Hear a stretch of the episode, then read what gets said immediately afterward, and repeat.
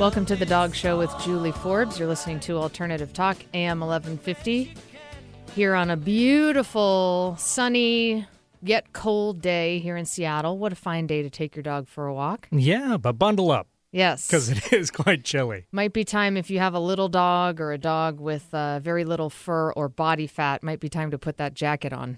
Or the doggy cardigan. That's right. uh, so I have uh, we have a great interview today. First, before we talk with Dr. Marc Bekoff about his new book, "Why Dogs Hump and Bees Get Depressed," I do want to announce a couple of events that we have coming up here in the next two weeks. The first one is a both bene- both events are benefiting the A Help Project, which is a nonprofit organization here in King King County area that supports people and their pets around the end of life process. So, um, animals as they are nearing their end of life, helping to support people to have that be as smooth and graceful of a process as possible. Um, and then also through the grief process as well. So it's an organization that I'm on the board of directors for, and we have a couple of events coming up. Uh, the first one is this Saturday night from 6 to 10 p.m. at Neighbors Nightclub. It's a women's dance night, and uh, it's a really fun night just to go out, uh, bring your girlfriends out and go dancing. And uh, it's great music, pop music, and um, and we'll be uh, a help project will be there um, answering questions for people, and also uh, we'll, we'll be doing a 50-50 raffle to raise money to support the organization. And then I also have an event coming up on December 16th. Uh, I've been talking about this one for a few weeks now. It's called Heart to Heart, and it's with um, Rainbow Bridge Hearts, which is a local company that makes these really beautiful glass blown hearts with a swirl of your pet's ashes actually in blown into the heart. Um, or made into the heart. Uh, they also have a couple other products. They have a sphere and they also have a tea lamp that they do all can be done with your pet's ashes. And um, Brandy Algren, the editor of City Dog Magazine, and I are um, going on December 16th to the studio, which is one of their production days. And we're having hearts made for our dogs who have both passed away. My dog Chewy, who passed over four years ago, and Brandy's dog Scout, who passed within this last year.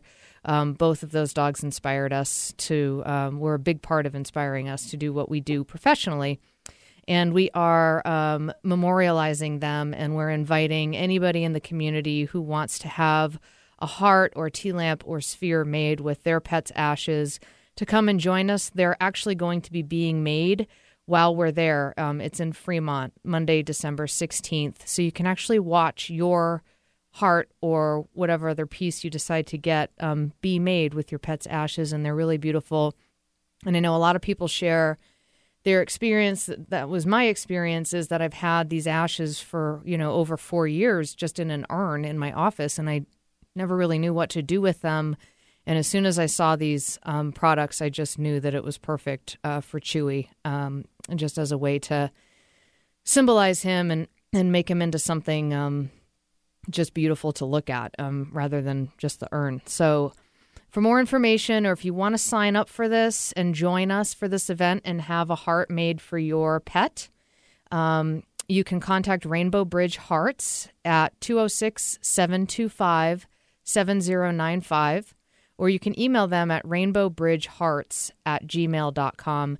And just so you know, this isn't something that you can just show up on the 16th with your ashes. They need, there's some coordinating that needs to happen um, and I believe that needs to happen by this Monday, uh, the 9th. So um, you want to get on it if, if you want to join in. We have limited space. It's going to be a really wonderful event. The A Help Project will be there, and we'll be raising money for them. And I can't wait to have my heart made with, with my boy's ashes. So join us there if you have any questions. RainbowBridgeHearts at gmail.com or call 206 725 7095. And now on to Dr. Marc Bekoff, who I had on the show several months ago this summer um, in preparation for the SPARCS Conference, Society for the Promotion of Applied Canine Science, uh, about his book, uh, The Emotional Lives of Animals. And now we're talking about why dogs hump and bees get depressed. Welcome back to the show, Dr. Bekoff. Thanks, Julie. Great to be here. And you're in Colorado, yes? I am in Boulder, Colorado. Yep. With a lot of snow around you, it sounds like. Um, it's only about six inches, but Hmm. it's about eight degrees and it's supposed to go sub-zero for the next five nights. Oh but boy. That's okay. It'll be sunny tomorrow, and the sun here is very warming. Yeah. So- Well, very nice. Um, well, I've enjoyed what I've read so far. I'm about halfway through your book. And it was funny. I was, you know, reading through it and underlining and noting pages and and uh, you know, it's a collection of essays about all sorts of different topics. Um, a lot of those dog related, and some of them related to other animals. Um, and then you mentioned the D word, and I was like, oh boy, we're going to start out with this one because you talk about dominance. Oh yes, um, the D word. so, in you know, in my field with training and behavior, this is something that I am in conversation with a lot with people, um, with their you know about their dogs, and really clarifying for people, you know, what does it what does it mean? How does it pertain to your dog? You know, what do you need to do? What do you not need to, to worry about regarding dominance? And you, you know, really address this as well.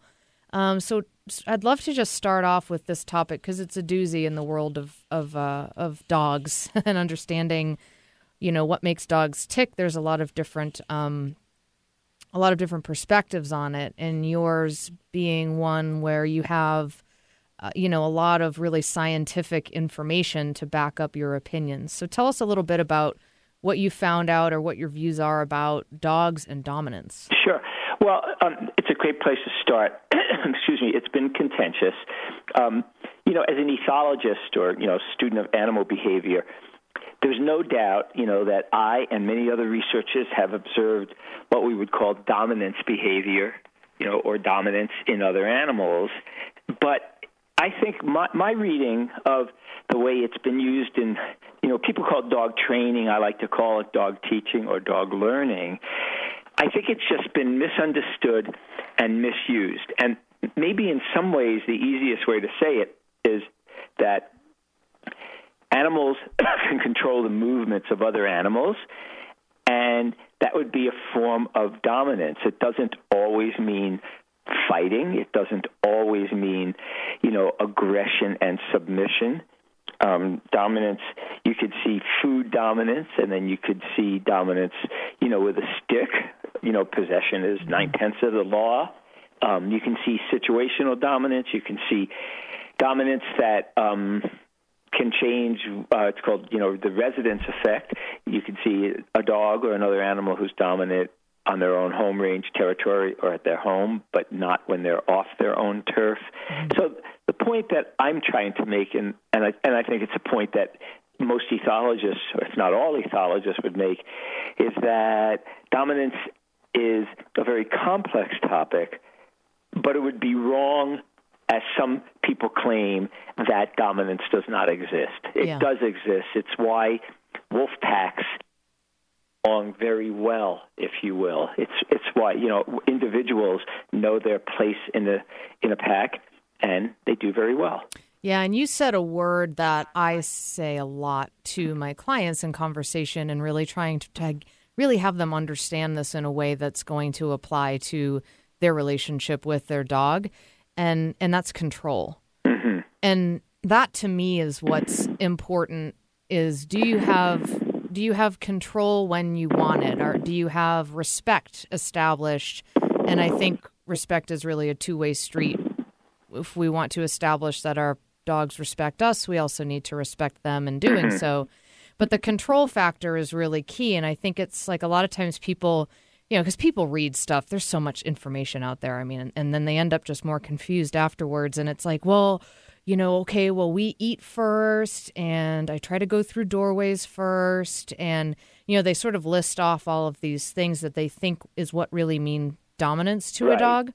Right. And it's like if you just have control when you want it, mostly, you don't need to worry about. It's not like your dog is watching and like, "Oh, you know, I ate first. I'm dominant. I'm in charge." Right. Like No, and, and you're right, and that's exactly right. That people just confuse it because because the word dominance is a, it's a loaded word mm. in you know the human literature. So I think what you just said is great. You know, like I live in the mountains outside of Colorado, and I've lived with dogs. I've wanted to make sure that they were safe, that they didn't you know, go uh, venture in different places because there were bears right. or, or cougars, uh, yeah. an occasional car. Car. So you know, I might yell, Jethro, you know, um, no, don't go there. Um, you know, or whatever I would do, call him back and give him a treat. That's not a form of dominance. It's a form of. It's actually a form of love. I yeah. mean, I'm controlling his behavior because I don't want him confronting a, a bear or a cougar or a car. Yeah. And, and and to me, you know, it was really amazing, Julie, because when I fir- when I wrote my first article, and um, the first article appears in Why Dogs Hump, you know, that dominance is not a myth. I was actually astounded to see an article published that dominance is a myth mm. because it's not. Uh, so that was my actual first contact, and then I had a whole bunch of people because I do talk to um, people who work with dogs, you know, ask me to address it. So I was kind of incredulous that someone was arguing that dominance is not observed in wolves and there aren't alpha wolves with misquotations of um, David Mech, who's probably one of the world's leading wolf experts. I mean, of course they see dominance and of course they see alpha animals, but it's just not as simple or linear. Yeah. As people make it. Yeah, and that that's a really great um, lead. We're going to take a quick break, and when we come back, um, you know, you, it was a perfect lead into where I wanted to go with this. Where you know, in continuing talking about dominance, control, motivation, all of these things, that it's so important to not overgeneralize and to really, you know, look at each individual context and animal because everybody's different, just like people. So we're going to continue on with this conversation when we come back. We're talking with Dr. Marc Bekoff, who's the author of his new book, Why Dogs Hump and Bees De- Get Depressed. You're listening to The Dog Show with Julie Forbes.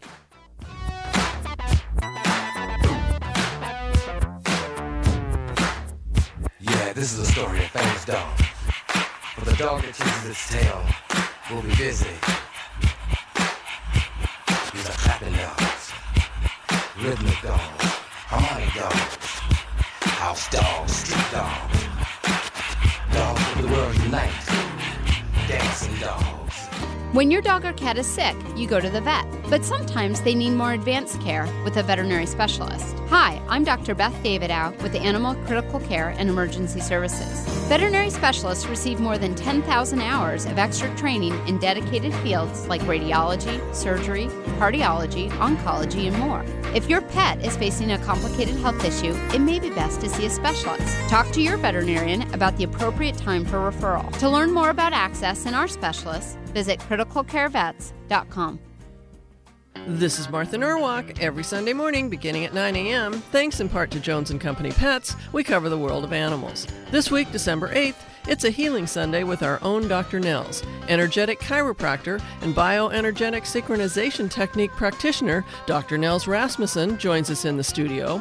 We'll talk about how he works and have open phone lines. Plan to call in for remote healing treatments for you and your animal friends. Martha Norwalk's Animal World, Sunday morning, 9 a.m. to noon, right here on Alternative Talk, AM 1150. Conversations Live with Vicki St. Clair discusses issues that are important to you, like good health and well being finding a new job and building your business, overcoming life's big challenges and making sense out of chaos, and living with passion and joy. Join us Mondays at noon Pacific for Conversations Live with Vicki St. Clair. See conversationslive.net for show schedule and guest information. Do you have an injury, old or new, that won't heal? Are you fighting a cold or illness you can't kick? Do you feel like you've tried everything and are still struggling to find wellness and balance in your physical health? Have you been unimpressed with acupuncture in the past? For over a decade, Robert Meduzia has been making a difference for people who thought they had exhausted their options. Don't settle for pain and illness. Call 425 828 6190. That's 425 828 6190. Again, 425 828 6190. The Acupuncture and Sports Clinic of Kirkland. Heal faster, play longer. Hey Seattle, this is Julie Forbes. When I got engaged a couple of years ago, one of the first things my fiance said about our wedding was, We need a wedding planner. I thought to myself, What do we need a wedding planner for? We hired Jenny Harding and New Chapter Weddings, and I now know there is no way we could have done it without her. If you are planning a wedding or corporate event, do yourself a favor and hire New Chapter Wedding and Event Planning. They did an amazing job for us, and they will for you. Find them online at newchapterweddings.com bringing you fresh perspectives every day. Alternative Talk, 1150 AM. Why must I feel like that? Why must I chase the cat? Nothing but dog in me. Welcome back to the Dog Show with Julie Forbes, and we're back with Dr. Marc Bekoff, author of his new book, Why Dogs Hump and Bees Get Depressed. And we were talking in the last segment about um, dominance, and I was saying how I was going through the book and reading it and you know underlining things and oh that's interesting and oh we could talk about this and you know all these different topics that you reach. And then i got to the part about dominance. I was like okay we're definitely starting with that one. Um, we were talking in the first segment about how really misunderstood this topic is and how disagreed on it really is in the community of, of people when we're talking about working with dogs or you know human dog relationships. Um, so, and what I think the biggest thing was that, you know, really what I'm interested in is that people have control when they want it. And like you said, I mean, there's some a lot of situations where that's a safety issue. Like if your dog is wandering off somewhere that they shouldn't go, you want to be able to communicate with them in a way that they understand and listen to to you know not do this or don't do that or good do that again. I loved that. I'd love to see that again and to have them really understand that um, you know is really important. But i think that the thing that people are afraid of is that when we say the word dominance we think that we have to be like really jerky or militant with the dog or unpleasant or punishing. Right. You know one thing i wanted to say too is that when people study wild animals where there are clear what we would call dominance relationships, there's a real um, benefit to solving any kind of social situation or you know any kind of situation where you want to look at relative social relationships as peacefully as possible because wild animals don't get veterinary care. And i don't mean that facetiously you know? Yeah. so that's why in the relatives of dogs like you know wolves all the other canids, you know, coyotes and foxes and jackals, for example, you see the evolution of these very complex and very clear threat displays and um, displays that show subordinate behavior and appeasement. And so, once again, it's not like, you know, wild animals are always beating the heck out of one another. Yeah. Dominance. And there was a very important theory years ago called attention structure and this guy who's studying primates said that the way he looked at dominance was the individual who controlled the attention mm. of other animals. And there was actually, mm. I think it was an, un, I don't think it's been published, but years ago it was an unpublished study of this phenomenon in wool, in captive wolves, supporting once again that you know if you pay it more attention to me, you're always worried about where I am, or not even worried, but you just want to know I'm dominating your attention. Mm. So, like I said, you know, the interesting bridge here is to the title "Why Dogs Hump." It's the same. it's the same explanation for humping. There's so many different explanations that depend on context. Yeah. And that's why actually I wrote the article with one of my colleagues, and that's why I loved it for the title of the book because people, you know, some people are shy and they don't like to talk about why dogs hump or mount, and it's the same argument. It's contextual. Mm-hmm. You've got to look at not only the where it occurs, but you know who the dogs are, and so it just explains something that I'm always interested in in decades of studying animal behavior is that we often don't really know the cause of different behavior patterns, and yeah. we need to be careful about saying A causes B or B causes right. C. Yeah, I sometimes have people ask me about, you know, oh, my dog, um, you know, has a barking problem, or my dog's barking. What does it mean? It's like, well, it'd be like asking someone, like, you know, this person's talking to me. What does it? What does it mean that they're talking to me? It's like, well, what Exactly. what are they saying? You know, what's what's Right. the context? What you know, what's going on? What's the tone? There's all sorts of different things. Right. And I think mean, you know, the study of animal behavior, you know, there's a move to really understanding that, you know, a lot of times animals are behaving in very complex ways, mm. and the reasons they're doing some certain things are not so straightforward. yeah. And so it just, ex- once again, using, say, dominance and using humping, it's just making clear that we really often don't know something and we have to be very careful about generalizing. And one of the things, I mean, I know you and your listeners know better than I do from experience, but I've lived with many different dogs and had many different dogs as friends. They all vary, they all have individual Yeah. personalities, and what applied to my dog Jethro was almost a 180 from what applied to my dog Moses. Yeah. So to say dogs do this or coyotes do this, it just it's just too simple Yeah. and stuff. And that you know that's another reason I I compiled these essays was to show that there's some pretty amazing things going on there in um, out there in the animal kingdom.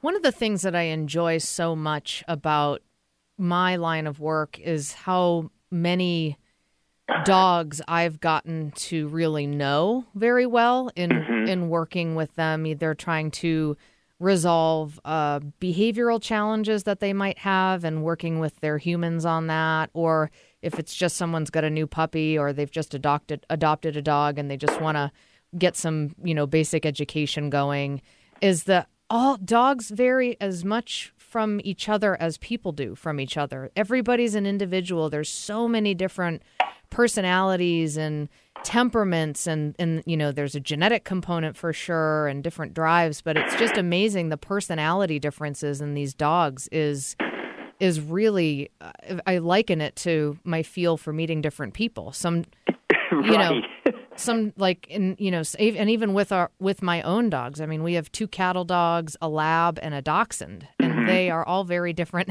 And actually two of them uh, the female dachshund and the male cattle dog are both humpers and i know that they're doing it for different reasons because it's Yes. different contexts and one of them's humping a dog and the other one's humping a bed so yeah.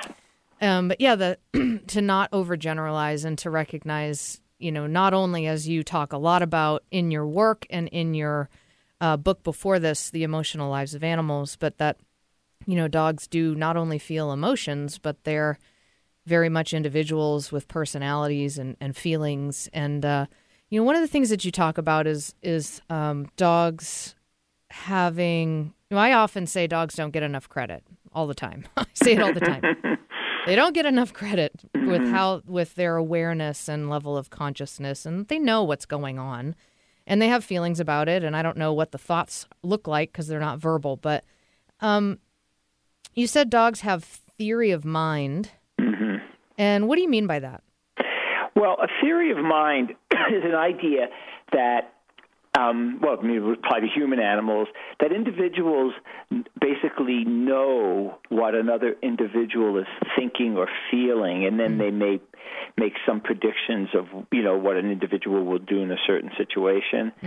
And and so you know, at, at first it was thought that you know only humans, I ca only I you know a human or you know you know could know what I'm thinking or feeling or what you're thinking or feeling.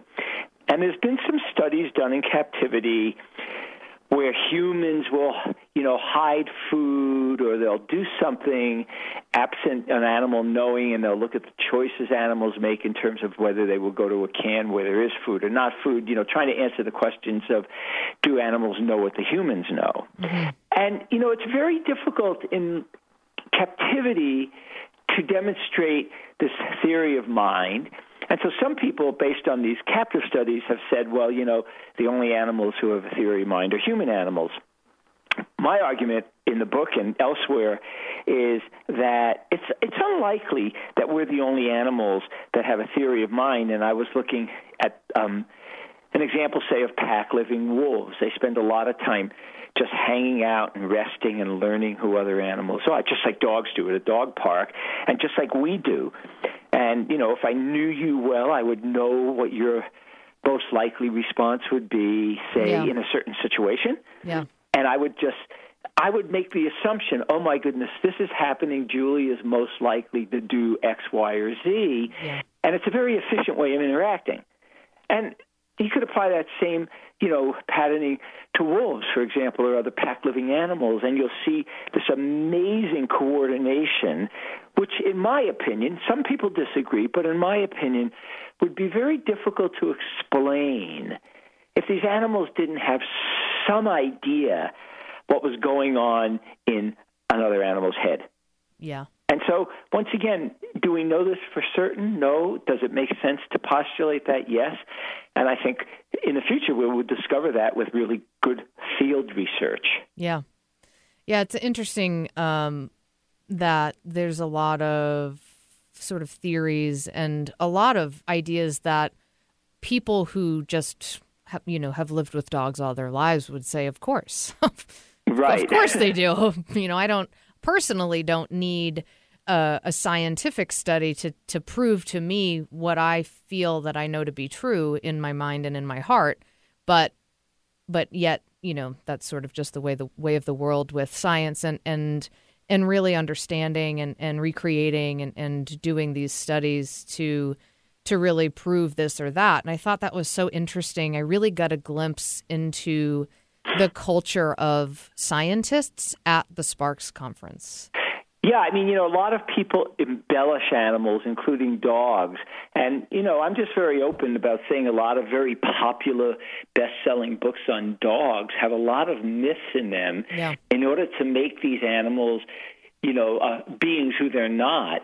But, you know, sometimes dogs make stupid choices just as humans make stupid choices. Yeah. And it's not a bad thing to recognize that. So that's, you know, another reason I really wrote the book was to say, look, you know, there's lots of surprises out there.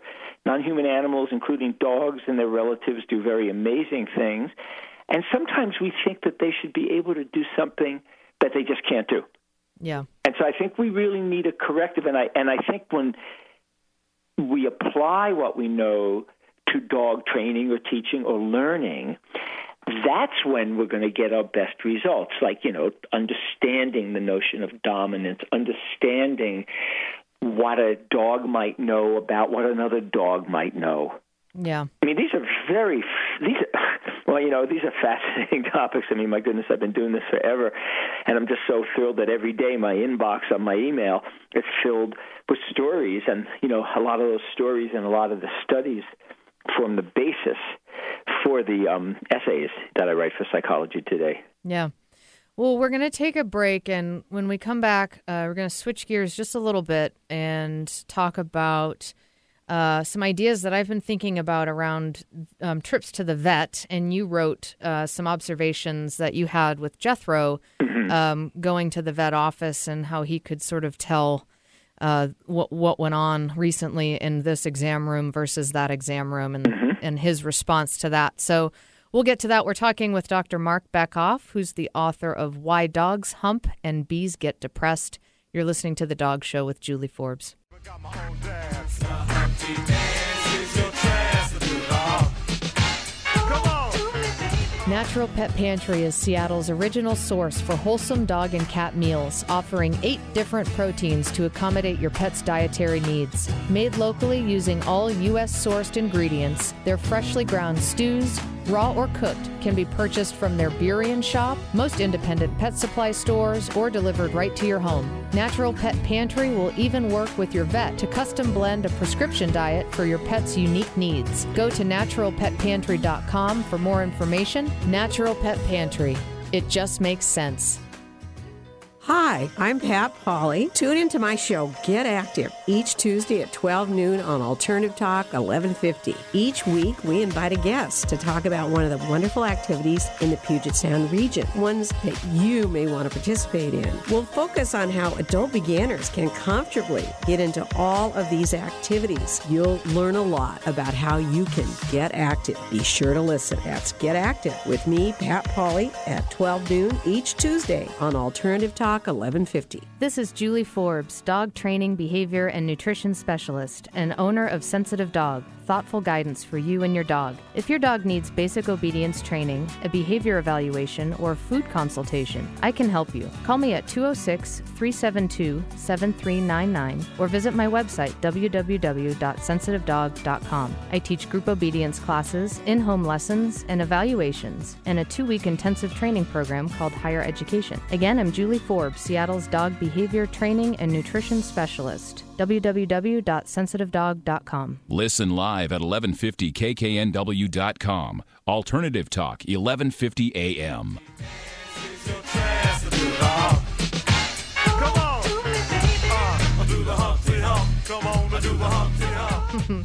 Welcome back to the Dog Show with Julie Forbes. And of course, we're talking with Dr. Marc Bekoff about his book, Why Dogs Hump and Bees Get Depressed. Nicely done, as always, Eric, on that song. Uh, so, we've been talking uh, in the first half of the show about dominance. And um, if you've missed any part of this interview or any of our almost 250 episodes, you can find them all archived on our website, dogradioshow.com and also on iTunes as a free podcast. And you can go back to this summer and find my first interview with uh, Dr. Marc Bekoff about his book, uh, one of his other books, The Emotional Lives of Animals. So today we're talking about his newest book, Why Dogs Hump and Bees Get Depressed, and wanted to talk about. Um, one of the parts in your book, it's a compilation of essays, and you really cover a lot of ground. It's very, very interesting. Anyone who's a dog or animal enthusiast would just love this information and and sort of of a scientific mind especially um, where you noticed that when you took Jethro to the vet who is your your dog um, and how long ago did he pass away a few years was it Yeah, he actually passed away about 11 years ago. 11 years ago Yeah, but he's still here because I've got his ashes on Mm. my fireplace covered by his favorite bandana. Aw. well- um, yeah, he passed away 11 years ago. Oh yeah. wow. Yep. Well, he's uh lives on in all of your stories for Yes, sure because you mention him a lot. Um, so you you noticed you observed some you were obs- uh, constantly observing his behavior probably, but uh, when you took him to the vet and noticed his response where he could really smell basically the stress pheromones you said from animals that had been there earlier. Yeah, he loved going to the vet, and he didn't have to go often. And then when he was about, oh, I don't know, eight or so, he went through a series of acupuncture treatments because he had, um, he just had a bad left elbow. And, you know, he would jump out. And, you know, even with the acupuncture treatments, he didn't mind them. The veterinarian gave him some frozen food that he really enjoyed, you know, working at while she put the needles in him. And one day we got there, and he he went to the back of my um, uh, station wagon. I flipped the door open, and instead of jumping out and wagging his tail and sometimes, you know, going whoo hoo, he stopped. His tail was tucked. His ears went back. He hmm. almost started sal- salivating. Hmm. Hmm. He wouldn't get out of the car. So I knew something was wrong. So I shut the car and I went in and I asked the veterinarian, and the vet was great. She said, "Yeah, the dog who had just been in the room, um, the treatment room, where we had pulled up, had really freaked out and was really disturbed, was really, you know, just upset, and had expelled some of the goop from his Yeah. anal gland. Yeah. Jethro picked it up, you know, you know, 50 meters From- away yeah. That and stuff stuff. is so, pungent. you know, once again, I use that story just as an indication, just like when I taught animal behavior for decades, that animals live in very different sensory worlds. I mean, we know that, but we often forget that, that they hear better than us, they can smell better than us, they can see better than us, and some can't see as well as us. So we need to be very careful of thinking that what we like, you know, in the sort of smell or sound department is also what other animals like. Yeah, and in your in your presentation at the SPARCS conference this summer, it you were talking about empathy in rats and that they sort of saw it sounded like my memory is saying that it was almost by accident that they discovered this, but that the rats were aware of what was going on to the rats near them and were impacted by it. Right. Um, it was a formal study following up, excuse me, on a study showing empathy in mice and chickens. And, you know, people can go into these studies, you know, they want to, you know, good scientists keep an open mind about, and, you know, we'd hope an open heart about what they're doing. But, you know, there was some background that it wouldn't be so surprising whether rats would also display empathy um, for rats in need. And what was unique about this study, and I always say it kind of with a joke, as a joke, is that rats would help other rats in lieu of eating chocolate. Mm. And I always say that I'm pretty much a dark chocolate freak. I don't know if I would do that. but but you know the bottom line message is once again we're learning about compassion and empathy in lots of different animals, not only human animals. And when you think about it as a biologist, it's not surprising that you would see certain behavior patterns in social living animals. Yeah. You know, so once again, it's yeah, it's just. I, mean, I, I don't even know how to put it in words. All these fascinating things that we're discovering about other animals. Yeah. Well, the that part in the book made me think about or reminded me of something that I was just thinking about, you know, within the last week because our dogs went to the vet recently um, just for some routine um, procedures. But I was like, uh oh, wait a minute. Because I just hate, you know, I hate have them having to do really anything unpleasant. I'm so protective, but Right. um, you know, but they needed to get, you know, get some stuff done and you know whatever. So, but I was like, oh my gosh, and I remembered that, you know, your presentation as I was thinking about this. But I was like, I wonder if at a lot of vet offices where the dogs are held, if they can see what is happening to the other animals who if they can if they're within eyesight of of uh, surgeries or other procedures and they're like oh crap. Th- that's what i'm here for and that's going to happen to me like how uh, it seems like it actually could be considered a form of abuse to sub- subject them to you know i mean you wouldn't put children in a room and watch them watch another child in surgery let let alone most adults wouldn't be able to tolerate that and it's something that for me for how sensitive i am to this just occurred to me about vet offices Right. I, I think what's really, really important is also that it, you know, it could be odor or sound as well as sight. right There was a situation at the Denver Zoo about a decade ago where an animal got knocked over, got basically died. They did the autopsy. It seemed like 50 or 100 meters away. And that really set off the other animals who couldn't see what was happening. And, you know, frankly, they may not know, but there was an odor. And, uh, you know, we call it a pheromone. yeah And that's exactly what happened. yeah Yep, yep. So, yep, it's just very important, you know. Um, and and plus, I think you know veterinarians, you know, know this. They're always scrubbing their offices. They're always being, you know.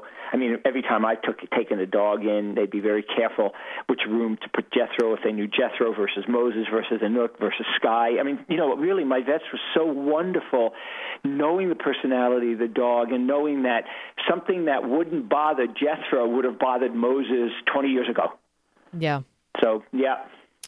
Uh, one of the things that you said, um, uh, a little off this topic, but that you wrote that I am constantly correcting the autocorrect on the computer when I write when I write who, and then it's like nope.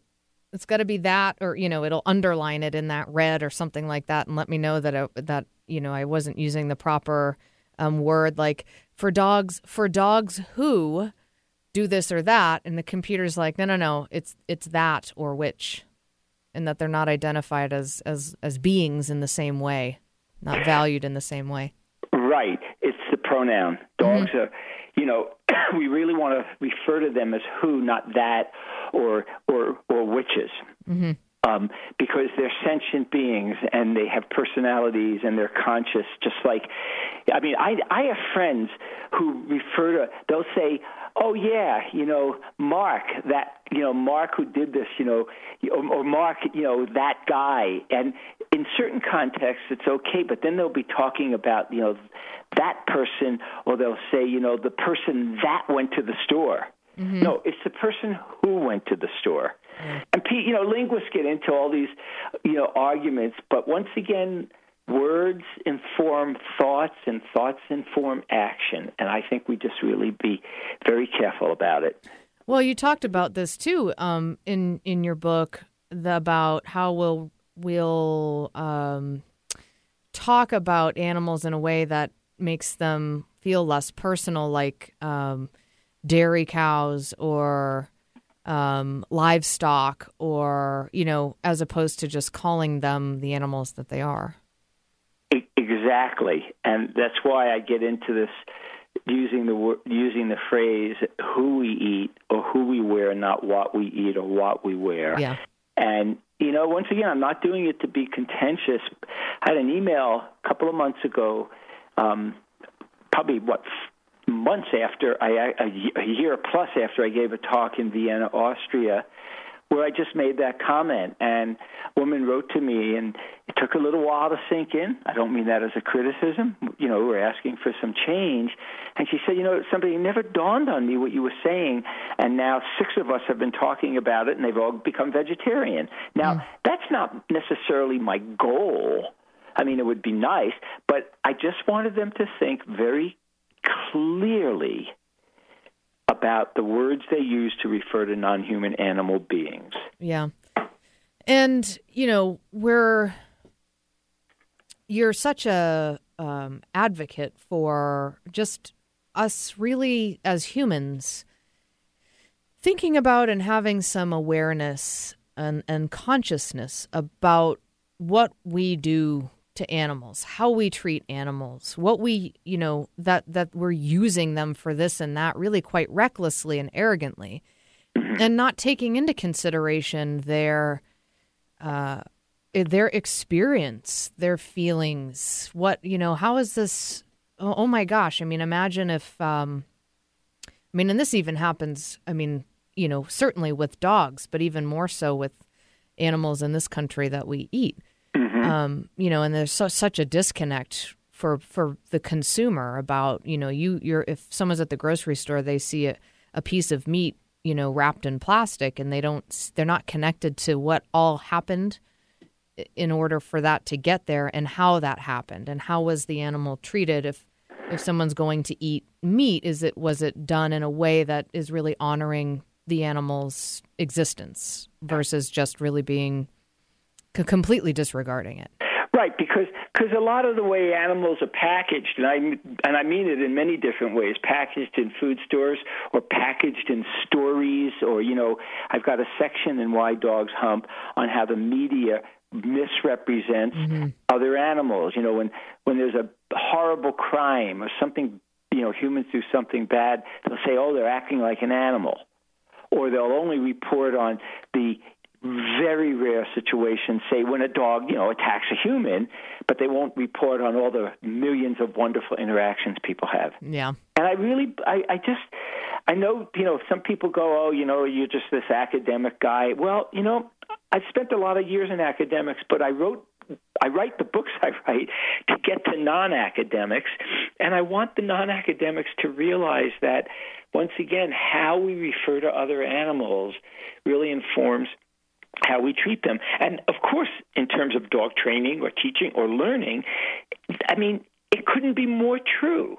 I watch people interact with other people, and then I watch them interact with, say, dogs, and I go, oh, wow, they interact in the same way. Yeah. you know, they can be insulting. They can think that other people are just sort of machines, unfeeling machines, yeah and then they just generalize that to dogs. yep Yep. All So- right. Well, we're going to take a, our last break and come back with some final conversation with Dr. Marc Bekoff. We're talking about his recent book, Why Dogs Hump and Bees Get Depressed. It's an excellent book. You're listening to The Dog Show with Julie Forbes.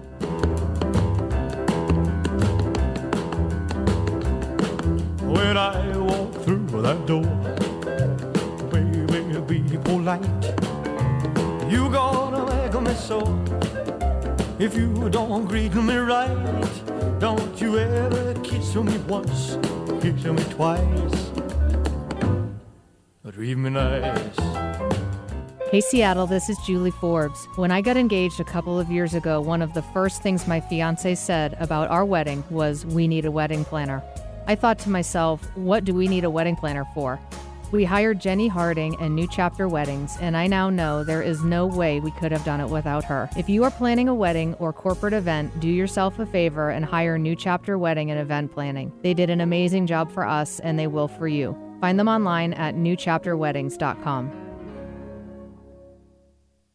When your dog or cat is sick, you go to the vet, but sometimes they need more advanced care with a veterinary specialist. Hi, I'm Dr. Beth Davidow with Animal Critical Care and Emergency Services. Veterinary specialists receive more than 10,000 hours of extra training in dedicated fields like radiology, surgery, cardiology, oncology, and more.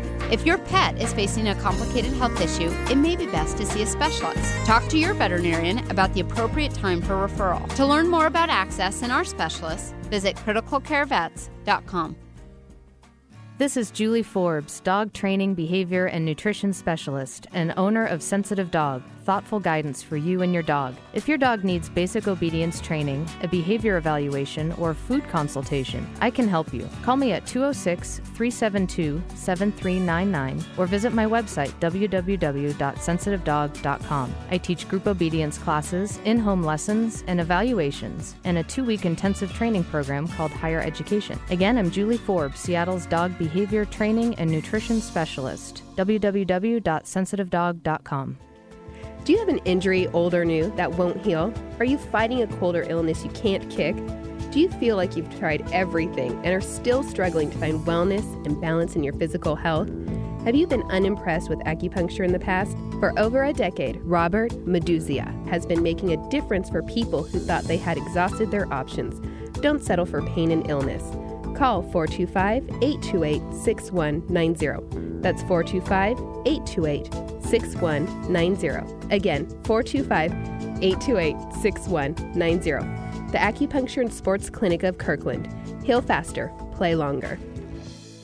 Natural Pet Pantry is Seattle's original source for wholesome dog and cat meals, offering eight different proteins to accommodate your pet's dietary needs. Made locally using all U.S. sourced ingredients, their freshly ground stews, raw or cooked, can be purchased from their Burien shop, most independent pet supply stores, or delivered right to your home. Natural Pet Pantry will even work with your vet to custom blend a prescription diet for your pet's unique needs. Go to naturalpetpantry.com for more information. Natural Pet Pantry.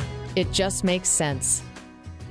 Radio with no added hormones or preservatives. All natural alternative talk, 1150 AM. I'm really gonna freeze if you don't want me to be cold as ice. Treat nice. Welcome back to the Dog Show with Julie Forbes. And we're back with Dr. Marc Bekoff about his most recent book, Why Dogs Hump and Bees Get Depressed. Um, and in this last segment, um, wanted to talk about the idea of uh, our tendency as people to make cross species comparisons, one of the probably most common ones in the world of dogs. And I hear people repeat this to me all the time because they came across it somewhere in their reading that dogs are like toddlers. Dogs are like, you know, young dogs are like uh, two, a two year old child is like kind of like a dog how, to, to try to understand what it's like to be a dog. And I can understand the motivation of, of really, we're just trying to trying to get in their heads and understand what it's like to be a dog. And but that can get us into trouble to to not acknowledge them. One of the things that you talk about so much, and one of the things you said was a big point in your book and your work is really seeing animals as the animals that they are dogs that the dogs as dogs the cats as cats the cows as cows you know the frogs as frogs and uh, you say you say something about a card carrying member of their own species Right. I mean, you know, people like to say, well, chimpanzee, you know, chimpanzees do certain things that two-year-olds do, or you know, two-year-olds do something that you know adult chimpanzees can't do. And as a biologist, I like to say that these these cross-species comparisons are interesting. They make for interesting press. Um, people use them to generate funds, but I always say that animals do what they need to do to be card carrying members of their species. And so if someone says to me, you know, I've read this, I think probably I've heard it at SPARCS, that, you know, dogs do something and, you know, they're like two year old uh, humans. Well, they're not two year old humans. Yeah. and neither are two year old humans, dogs or wolves or chimpanzees. So I understand where the comparison's coming from, but I don't find it to be particularly compelling. Yeah. You know, I, I yeah, I just don't. It gets back to that question about, you know, what do dogs and other animals sense? You know, like you know, we were talking about the pheromones that Jethro sensed. It just, it you know, because Jethro can sense pheromones that I couldn't. Is he smarter? You know, Yeah. you know, um, you know, because animals can do things, we can do things that other animals can't do. Are they dumber? You know, Right. we can do things, they can do things we can't do. So I, I just, as a biologist, emphasize that when you take an evolutionary perspective on animal behavior, you really need to pay attention to who these animals are and what they need to do in their world, Yeah. not our world. Right. And I think a great example of this, and I wanted to just mention this because it's just an incredible story. And I posted a link to this uh, YouTube video on our Facebook page. If you just search for The Dog Show with Julie Forbes, you'll find us on Facebook.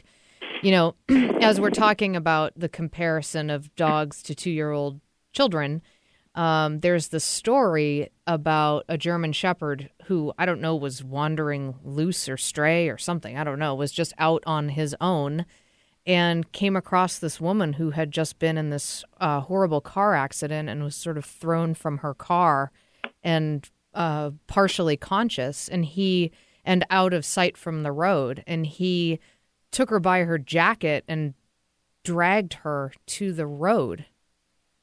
This dog um and i you know it's like well what there there could be all sorts of arguments for what happened but it seems like the most obvious thing would be that the dog was just trying to help the woman. And and I don't know in this conversation I'm thinking well a 2-year-old child wouldn't do that. So um you know it's such a and I know I sent you that link and and you saw that um as well. And it's just a real it's just so cool to see dogs you know really um functioning in the in that way. And not only doing something so helpful to somebody and so sweet but that that you know that it really shows that if the dog was dragging you know it's like what what was going on in that dog's brain was that dog putting together sequences of well I need to do this so that Right.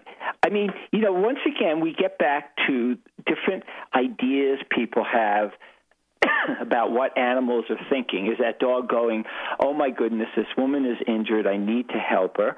Is he picking up, you know, some odor, you know, because we know that the dogs who are detecting diseases are using odors. So is that dog picking up an, a stress pheromone, a stress odor, that then clicks in that he needs to change the situation and do something? yeah We don't know. I mean, I would be the first person to say we don't know, but I would also say we should keep the door open because there's so many examples in other species of animals helping members of their own species. There's no reason to think they wouldn't generalize across species. yeah So I saw that video. I've seen other videos. And that was a very compelling video. The dog was motivated to do something. Um, you know, he could have just walked away. He could have, you know, bitten her. He Right. could have done a million things. But he did something. And is it part of their nurturing nature? We don't know. yeah But I like to say, and I say in um, Why Dogs Hump a number of times, that the plural of anecdote is data, yeah and I really mean that. yeah If I get a hundred, you know, I published an article about magpies doing a um, grief ceremony, and after I published it, I I'm still getting emails about um, birds doing what we might call funeral rituals mm. if I give, you know a bunch of stories, it's about time that people study them. So I could think of different situations where you could set up a nice experiment. It would be non-invasive. It would be enriching for a dog, and see what they do in certain situations, and that'll give us an idea of what these animals are thinking. yeah Yeah. So no, I mean, I, I, I, it, I'm not an everything goes person. You know, I don't think that any explanation goes in these situations, but I think we need to be reasonable and keep the door open to what would be, you know, reasonable explanations. Yeah. And it's just such an interesting, I mean, you have such a great perspective, um, you know, just in closing that you, you're, you know, just the whole topic of really our fascination with animals, our very complex, in some ways very beautiful, and in a lot of ways very troubled um, coexistence on this planet with other animals. Um, and you say, not calling animals animals, but referring to them as other types of animals because we tend to forget that we are also animals Yes. as humans. Yeah. So we're talking with uh, Dr. Marc Bekoff today. If you've missed any part of this show, you can find it archived on dogradioshow.com or on iTunes as a free podcast, talking about his book, Why Dogs Hump and Bees Get Depressed, a great holiday gift for any dog lover or animal lover. It just, there's so much covered in this book. It's just amazing. So much we didn't get to. So go ahead and get that book and read it. And uh, we'll be back next Wednesday from 2 to 3 p.m. live. Thanks for listening to The Dog Show with Julie Forbes.